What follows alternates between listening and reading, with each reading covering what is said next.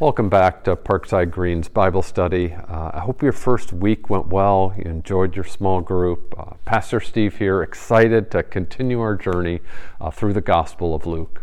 Um, this week, uh, we move from the parables of the lost sheep and lost coin and lost son to a series of hard sayings of Jesus. Uh, the New Testament scholar F.F. Bruce wrote a book by that title, The Hard Sayings of Jesus, in which he devoted three chapters just to the material from Luke 16. I mean, nearly every portion of Luke 16 contains a hard saying of Jesus. I struggled in my study this week, and maybe you did too at points, and, and that's okay. Jesus' sayings can be hard in a couple of different ways. They can be hard to understand and they can be hard to live out. So let's launch into these hard sayings of Jesus. We'll look at them under three main headings. First, surprising commendations verses 1 to 12. Secondly, striking contrasts in verses 13 to 18. And thirdly, shocking conclusions in verses 19 to 31. Last week, you'll remember we ended with what is widely considered Jesus' most famous parable the prodigal son, the lost son. And this week, we start with what is widely considered Jesus' most difficult parable the dishonest manager or the unjust steward. And we notice that here, Jesus' primary audience is no longer, as it was in chapter 15, the tax collectors and sinners and Pharisees and scribes. Now it is his disciples, we see in verse 1. So the parable. Charges were brought against a manager uh, that he was wasting the possessions of his rich master. Now, a manager, of course, was a trusted steward who had authority to transact business on behalf of his master, but in this case, he was wastefully mismanaging things. So the master confronted him. What, what's this I hear about you? And he fired him. Turn in your accounts. You can no longer be manager. Basically, clear out your desk by the end of the day, kind of thing. The manager knows he isn't strong enough to do manual labor, to dig. Uh, he's ashamed to beg. So he decides to use his last bit of leverage by cutting the bills of his master's debtors so that in the future they'll owe him favors and maybe they'll take him into their houses. Well, some recent commentators suggest that the manager was acting legally in removing extra interest or uh, personal surcharge, his own commission from the bills, to gain friends who would then care for him after his firing. And this view concedes that yes, the, the steward previously wasted or squandered the rich man's possessions, verses 1 and 2, and he, he's properly described as dishonest in verse 8, but it emphasizes that the steward's final action of cutting the master's bills is commended as shrewd. It's, it's praised as prudent in verse 8. The advantage of this view is that if the steward was acting legally, then the master's commendation in verse 8 might make sense. But three questions face this view. Number one, would the steward really have been wise or shrewd to forego his commission of 50 measures of oil and 20 measures of wheat? That's estimated to be worth a, a couple of years' salaries just to gain the creditor's possible future goodwill? Would that have been shrewd? Secondly, is there any hard evidence that the steward was merely eliminating his own personal profit? Especially in light of the fact that he asks the debtors, How much do you owe my master? verses 5 and 7, and they change the actual written bills, you'll see in verses 6 and 7. Thirdly, doesn't the description of the manager in verse 8 as dishonest or unrighteous or unjust, depending on your translation, likely refer to what he just did in the previous two verses, that is, cutting the master's bills. So I'm with the traditional interpretation that the manager cheated his master by falsifying the debts in order that after his firing he'd receive favorable treatment, he hoped, from his former master's debtors. The challenge, though, for my view, is explaining how the master could actually commend the steward who illegally cheated him out of a large amount of money. So it's a hard saying, hard saying. I think the key is that Jesus is not affirming a crook for stealing. Notice that the manager is not commended for his dishonesty, but rather for his shrewdness or prudence. Let me say it again. Notice that the manager is not commended for his dishonesty, but for his shrewdness or prudence, there in verse 8. In that way, and in that way only, the manager serves as a model in preparing wisely for his future. Jesus' disciples are to be shrewd for God's kingdom of light, just as criminals are for the kingdom of this world. In other words, Jesus' disciples, that's his audience in verse 1, who are the sons of light, we see in verse 8, should not be outshone by the sons of this age, this generation, in shrewdness or wisdom. John Calvin commented, Worldly men are more industrious and clever in taking care of the ways and means of this fleeting world than God's children are in caring for the heavenly and eternal life. Now, I'm not really sure about everything in verses 9 to 12, but in these verses we see that Jesus' disciples should be more faithful than unbelievers, especially in our use of worldly wealth. Verse 9 so that we can demonstrate that we can be trusted as faithful in little and in big things. That's in verse 10. If we're not faithful in handing, handling worldly wealth, who's going to entrust us with true riches? Verse 11, we should be faithful in how we use what has been entrusted to us. There in verse 12. So, bottom line for verses 9 to 12, in light of what we know about the future, eternity, we should make shrewd or wise use of our worldly wealth in the present. Now we move from the surprising commendations of verses 1 to 12 to the striking contrasts of verses 13 to 18. And the first contrast is between a person who loves and is devoted to and serves God and a person who loves and is devoted to and serves money. But can't I love God and money? Jesus says no. No servant can serve two masters. You cannot serve God and money. There, there's no both and, it's an either or choice. If you love and serve God, you do not love and serve money. Rather, when we put God first, then our money or resources take their rightful place under God as we steward what God has entrusted to us for His eternal purposes, linking back to the parable Jesus just told. And then Luke tells us that the Pharisees were, in fact, lovers of money rather than lovers of God. Ouch. Earlier in Luke 11:39, Jesus had said, "You Pharisees cleanse the outside of the cup and of the dish, but inside you are full of greed, full of greed and wickedness." And we see the Pharisees now shift from grumbling about Jesus, as they did in chapter 15, to ridiculing him in chapter 16, verse 14. And in response to this ridiculing, Jesus speaks a hard saying to these money loving Pharisees. You are those who justify yourselves before men, but God knows your hearts. For what is exalted among men is an abomination in the sight of God. You might look outwardly righteous and you might fool other people, but you can't fool God. He knows your hearts. Then Jesus explains that the law and the prophets were until the ministry of John the Baptist. And that doesn't mean the law is void, as Jesus clarifies in verse 17. The principles of the Old Testament law still have much to teach us about God and his ways. But since the Old Covenant age has ended, the good news of the kingdom of God is preached by Jesus, by his followers, and everyone forces his way into it. What? I mean, that's another hard saying. What does that mean?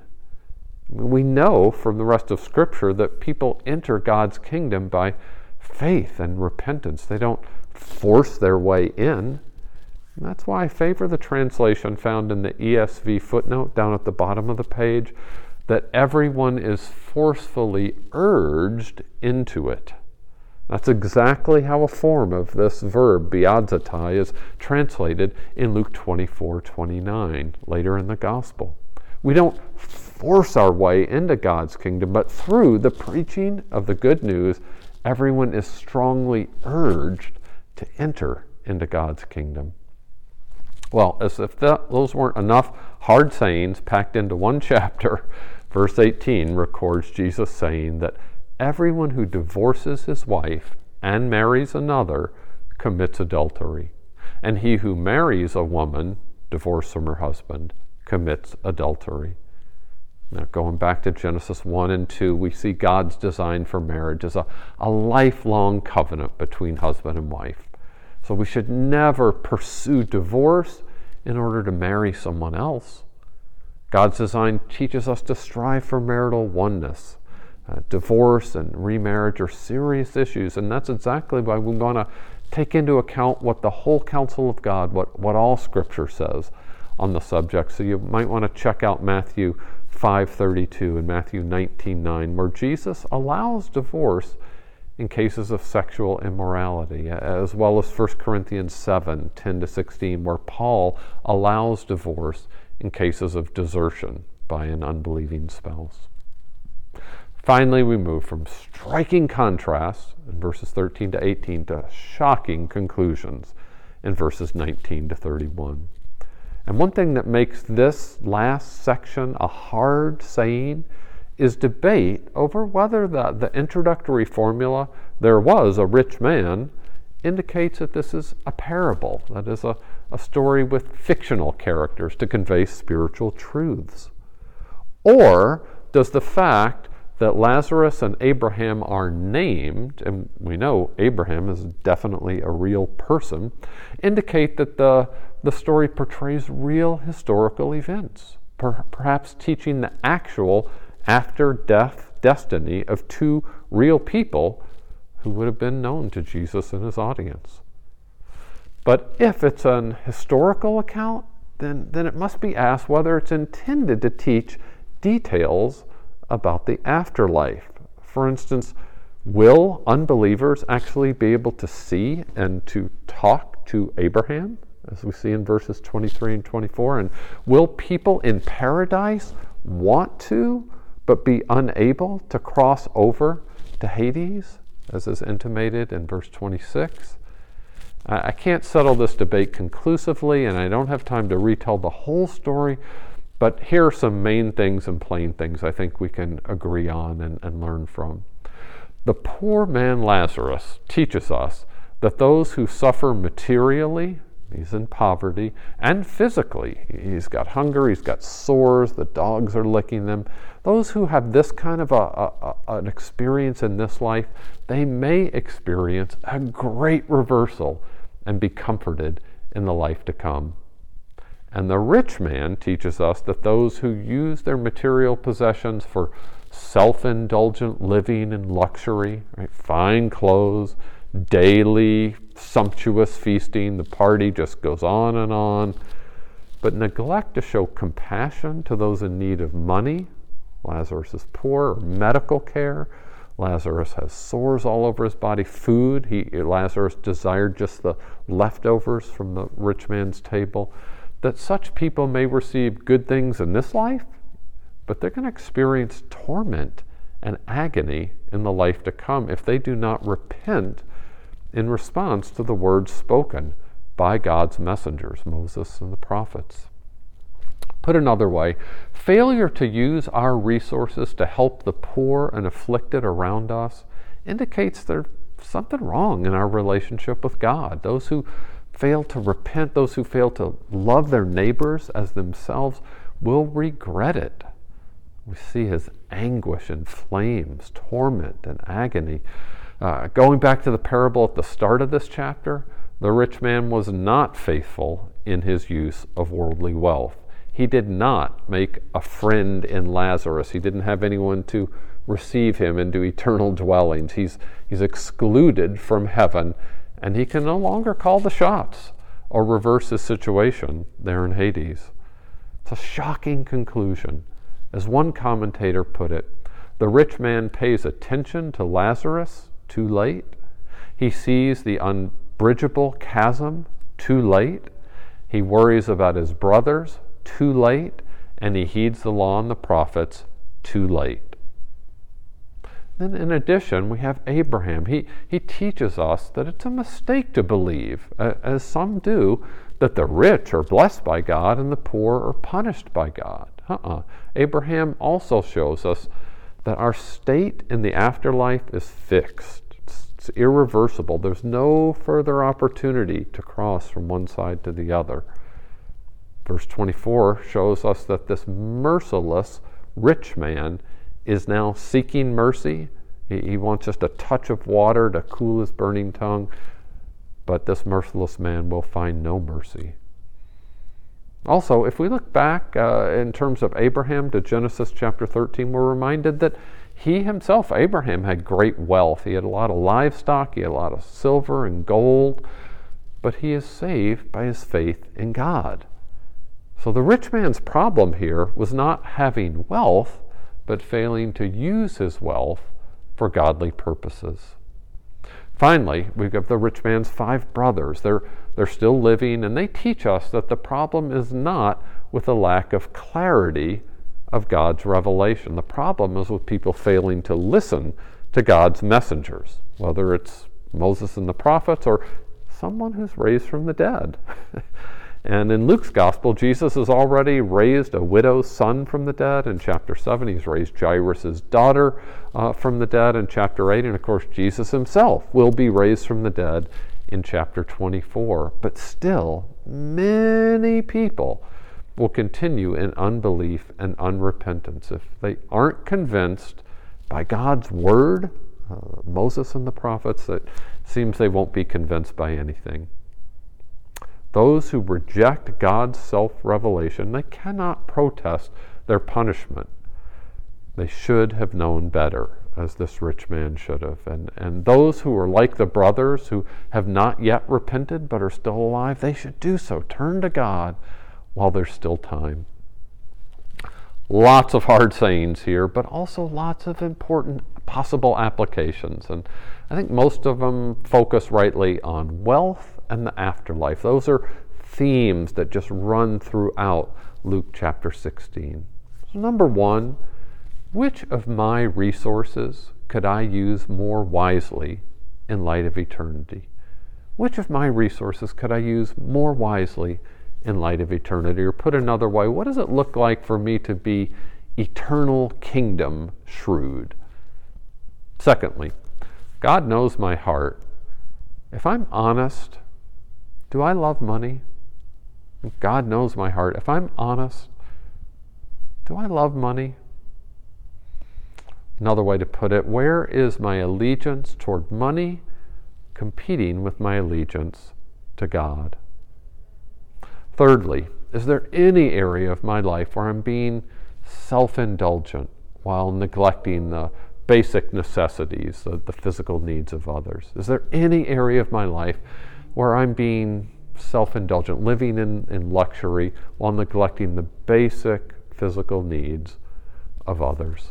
And fourth and finally, thank God for the promise of good things and comfort in heaven. Thank God for the promise of good things and comfort in heaven as we see Lazarus enjoying them. Well, let's pray. Heavenly Father, we uh, tell us that if we lack wisdom, that uh, we're to ask you, and you'll give generously to us without finding fault. And so we do ask for wisdom, Lord, in uh, stewarding the things that you have entrusted to us in light of your eternal purposes. Lord, help us to be found faithful uh, with our use of worldly wealth in light of your eternal kingdom. And we also know, Lord, that uh, you put people in our lives um, and give us opportunities to assist them. And so we pray that we'll never become so blinded by our own luxuries, our own pleasures, that we neglect the Lazaruses that uh, you bring across our paths. Lord, we want to have your heart uh, toward all people and truly love our neighbors as ourselves. And we know that's only possible uh, through the power of the Spirit and through the grace of our Lord Jesus. So it's through him that we ask these things. Amen.